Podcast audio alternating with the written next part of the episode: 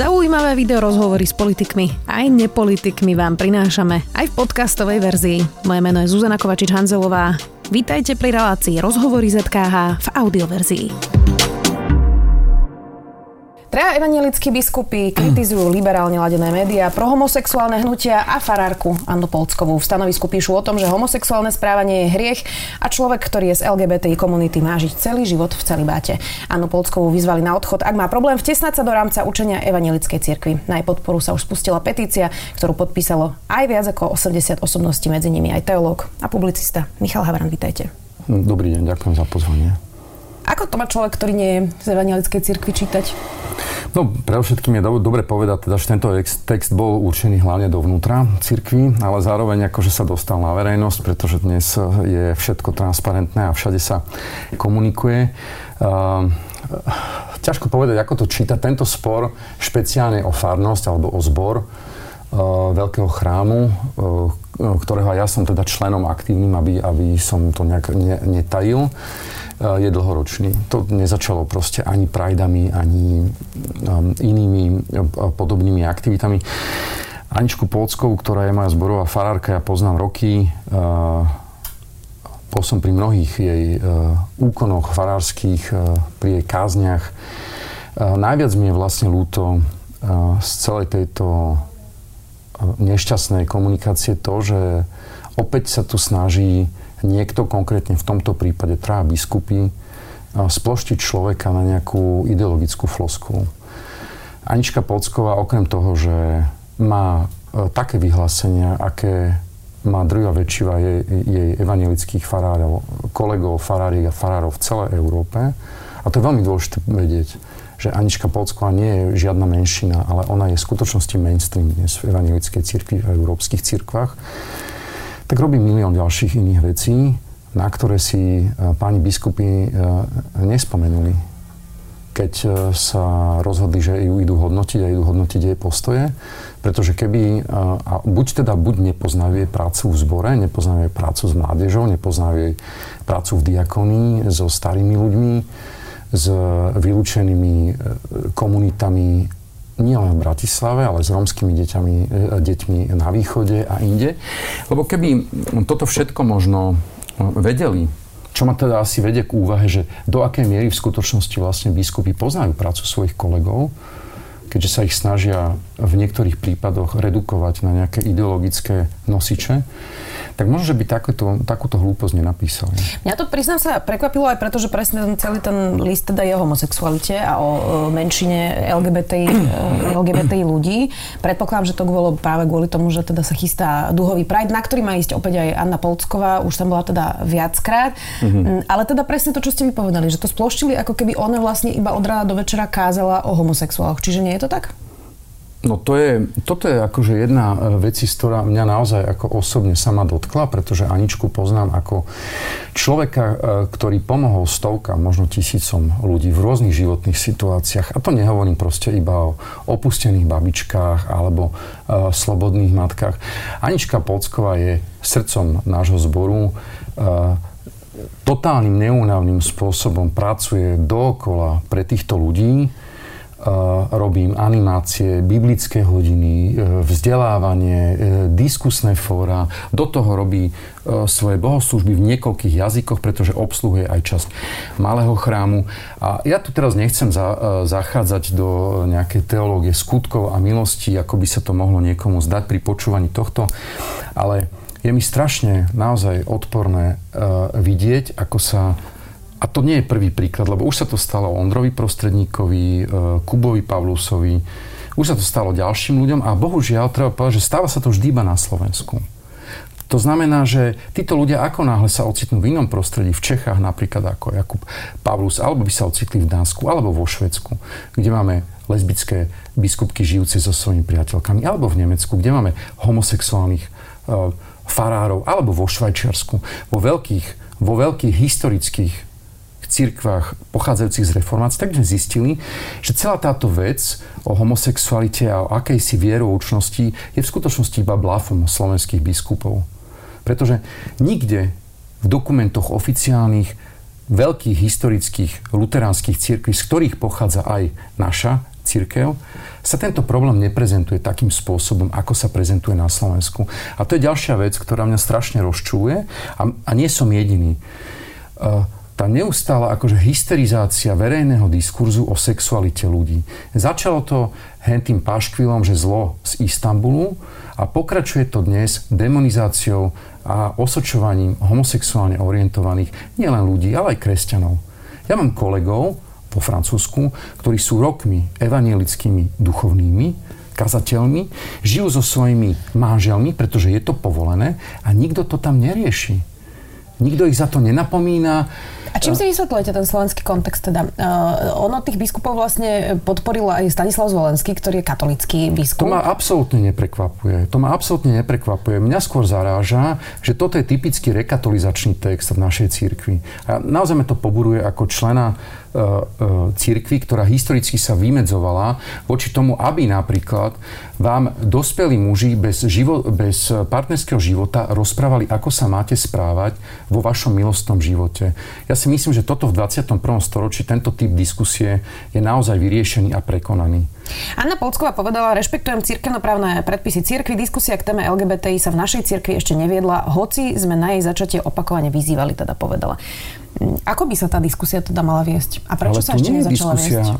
Tu je na jednej strane, tu je diskusia taká, že keď nejaký farár vystúpi na práde, čo je úplne normálna vec, pretože je to jeho občiansky postoj, tak buď ho vyhodia z práce, alebo ho vyhodia zo služby, alebo ho vyzvu, aby odišiel. Čiže títo ľudia veľmi pokrytecky sa na jednej strane vyjadrujú k akejsi diskusii, pretože to nakoniec aj teda priznali, že je to pravda, že tá diskusia tu nie je, ale oni ju nejakým spôsobom nechcú iniciovať. Ako ju teda viesť? Ako ju začať? No, ja sa toho obávam, lebo ja som členom aj takých uzatvorených skupín evanjelických veriacich na Slovensku a tam, keď čítam reakcie ľudí napríklad na Polckovú alebo na biskupov, tak vidím, že v skutočnosti stále ešte sa napĺňajú slova evanjelické farára Lajčiaka už z minulého storočia, ktorý hovorí, že túto krajinu do veľkej miery ovládajú jarmočné povery. To je veľký problém pri modernizácii Slovenska, pri modernizácii náboženského myslenia a pri spôsobe, akým my chceme dnes hovoriť o novozákonnej zvesti, keď na druhej strane naša alebo časť ľudí na Slovensku, veriacich aj v našej cirkvi, má predstavy, ktoré nielenže sú nezlúčiteľné s vedeckým poznaním, s lekárským poznaním, so sociologickým a teologickým poznaním, ale proste pochádzajú z iného storočia. Predstavy o tom, že homosexuálni ľudia od rána do večera vedú nejaký zvrátený život, je proste šialená, obsesívna lož, ktorú tu isté skupiny kazateľov šíria opakovane roky a prezentujú gej spoluobčanov ako nejakú hedonistickú sektu, ktorá totálne nezriadeným spôsobom na nič iné nemyslí, iba mať čo najviac sexuálnych partnerov. Ale keď si pozriete podrobne, že kto vlastne dnes rozpráva o sexualite veľmi takým až úchylným spôsobom o sexualite iných ľudí, tak je to stále z tohto prostredia. Také tie detaily, také úplne uchylácké detaily, že čo robia a ako to vyzerá a kde to robia a s kým to robia. Veci, ktoré si v skutočnosti nemajú čo dovoľovať. Oni nemajú čo dovoľovať si komentovať sexuálny život dospelých ľudí. Aby som to teda pochopila, ten lokálny kontext je totiž dôležitý. Čiže vidíme toho v katolíckej cirkvi, teraz to vidíme v evanjelickej cirkvi. V časti.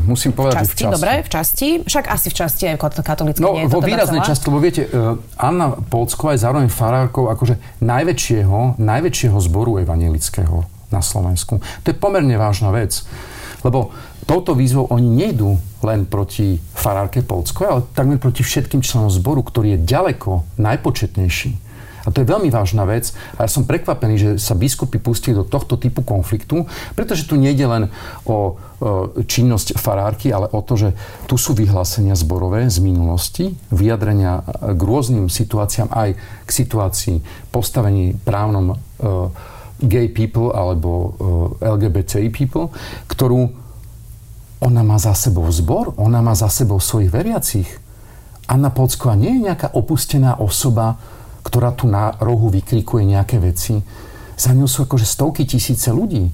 Rozumiem, ale tá otázka som chcela ju inak položiť, že je to teda nejaký lokálny diskurs, ktorý tu máme na Slovensku. Máme ho v katolíckej cirkvi, v časti teda evanjelickej, je to v politickom diskurze, neustále sa to opakuje.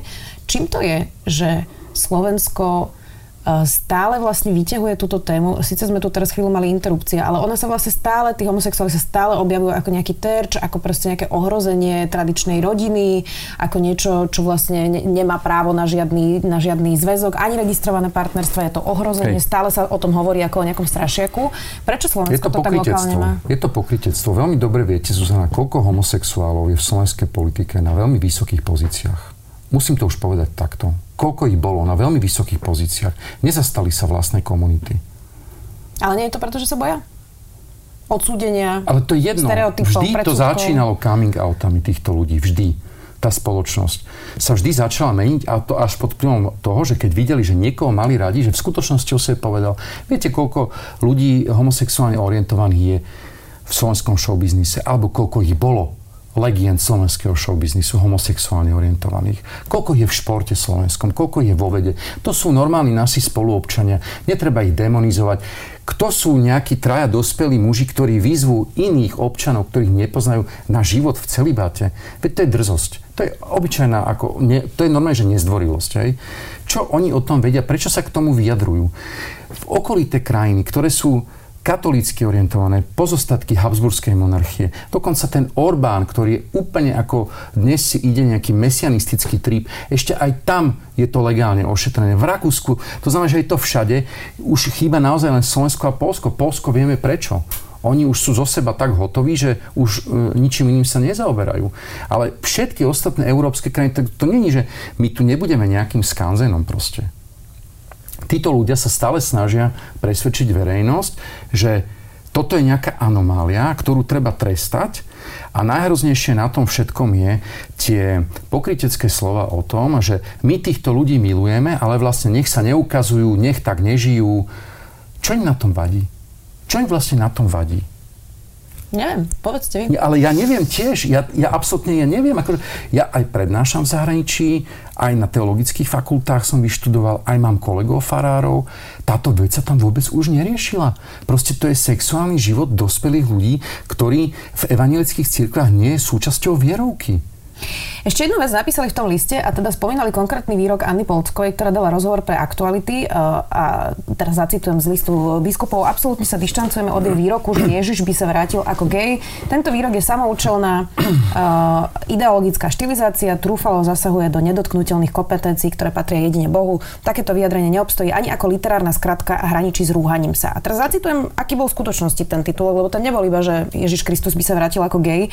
Ona povedala, keby sa Kristus vrátil, mohol by prísť ako gej, či ako rómska žena a opäť by sme ho odsúdili. Áno, samozrejme. Toto je akože to neustále účelové prevracanie tých vied, vykrikovanie, že niekto tu uráža náboženstvo. Hej, že to sú ľudia, ktorí na jednej strane hovoria, že musíme už skončiť s politickou korektnosťou, ale keď im potom poviete niečo veľmi ako priame, tak buď vás zažalujú, alebo vás vyzvú, aby ste odišli. Sami ste to prečítal, Zuzana. Tak to je proste. Anna Polcková túto vetu nepovedala. A keďže zjavne tí ľudia nepoznajú ani jej prácu, tak oni ani nepoznajú jej výroky. Keď už hovoríme o tej slobode slova a tej politickej korektnosti, ako vlastne dnes diskutovať? Pretože vidíme aj v amerických liberálnych médiách, napríklad v New York Times mali teraz veľký problém, keď uverejnili vlastne komentár, ktorý bol proti vlastne zhromaždeniam Black Lives Matter a bola tam teda okolo toho veľká diskusia. Teraz 50 osobností podpísalo list, aby sme sa vlastne neutopili v tom, že keď niekto povie možno niečo konzervatívnejšie, aby neprišiel o prácu a teda nebol presne demonizovaný. Ako túto diskusiu vlastne viesť? A teraz myslím z oboch táborov. Viete čo, nechcem teraz o cancel culture rozprávať, lebo je to úplne ako iná diskusia, si myslím, ani to neviem úplne vrámcovať do tohto. Ale ten priestor na dialog proste tu vždy bol. Sú iné krajiny, ako stačí sa pozrieť, ako to oni robili. No predovšetkým to robili bez hystérie. Ako náhle my budeme o milostnom sexuálnom živote dospelých ľudí rozprávať tak, že budeme zbierať nejaké podpisy pod petície, vyhlasovať, aby žili tak, ako my si predstavujeme. Veď to je absolútna drzosť predsa. To je absolútna drzosť. Začať cudziemu človeku rozprávať, že ako má podľa vás žiť. podľa vášho presvedčenia. Ako vôbec, tu sa spomínala nejaká akože univerzálna kompetencia. Ja som zaujímavý, že na základe akej kompetencie si vôbec dovolujeme, tak ako vám raz tu nejaký poslanec niečo, či čo to bol nejaký politik, robil také nejaké čudné narážky. To bol asi Štefan Hrabin, myslíte teraz? No, tak jasne. Také niečo, hej, že čo to vlastne je? Veď to je vlastne nevychovanosť tých ľudí. Oni to nemajú čo riešiť, to je úplne jedno. Ja keby som homosexuál a keby mi nejakí akože biskupy povedali, že ako mám žiť, akože jak by som to mal zobrať? Že čo? Prečo by mi malo záležať na ich názore vlastne? Čo bude výsledkom tohto? Nič. Myslím teraz formálne v tej cirkvi existuje nejaký spôsob, ako by ju mohli vyhodiť, alebo teda je to len nejaká výzva na odstúpenie? Určite si vedia nájsť niečo, ale predpokladám, že to je veľmi silné sústo. Myslím, že to nemali úplne domyslenú túto komunikáciu, to je jedna vec.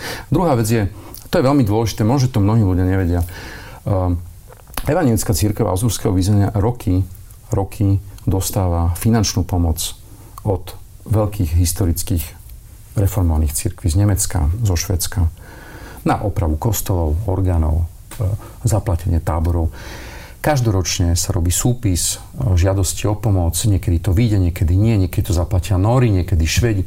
To sú všetko cirkví, kde tento problém je vyriešený. Ja by som bol naozaj rád, keby slovenskí biskupy, keď sa budú na budúce obracať napríklad na Nemcov so žiadosťou o finančnú výpomoc, na obnovenie nejakej strechy, alebo orgánu, alebo na Švedov, alebo na Norov, aby im zároveň napísali do toho listu PS, že ale nie od tej vašej lesbickej biskupky, alebo od toho homosexuálneho generálneho biskupa, ale aby akože hrali s otvorenými kartami. Že v skutočnosti, lebo to nie, že oni napadli Polckovú, oni napadli všetkých kolegov svojich vlastných v Európe. To sú akože tisíce ľudí, ktorí dnes tak žijú a ich vlastní veriaci s tým nemajú problém.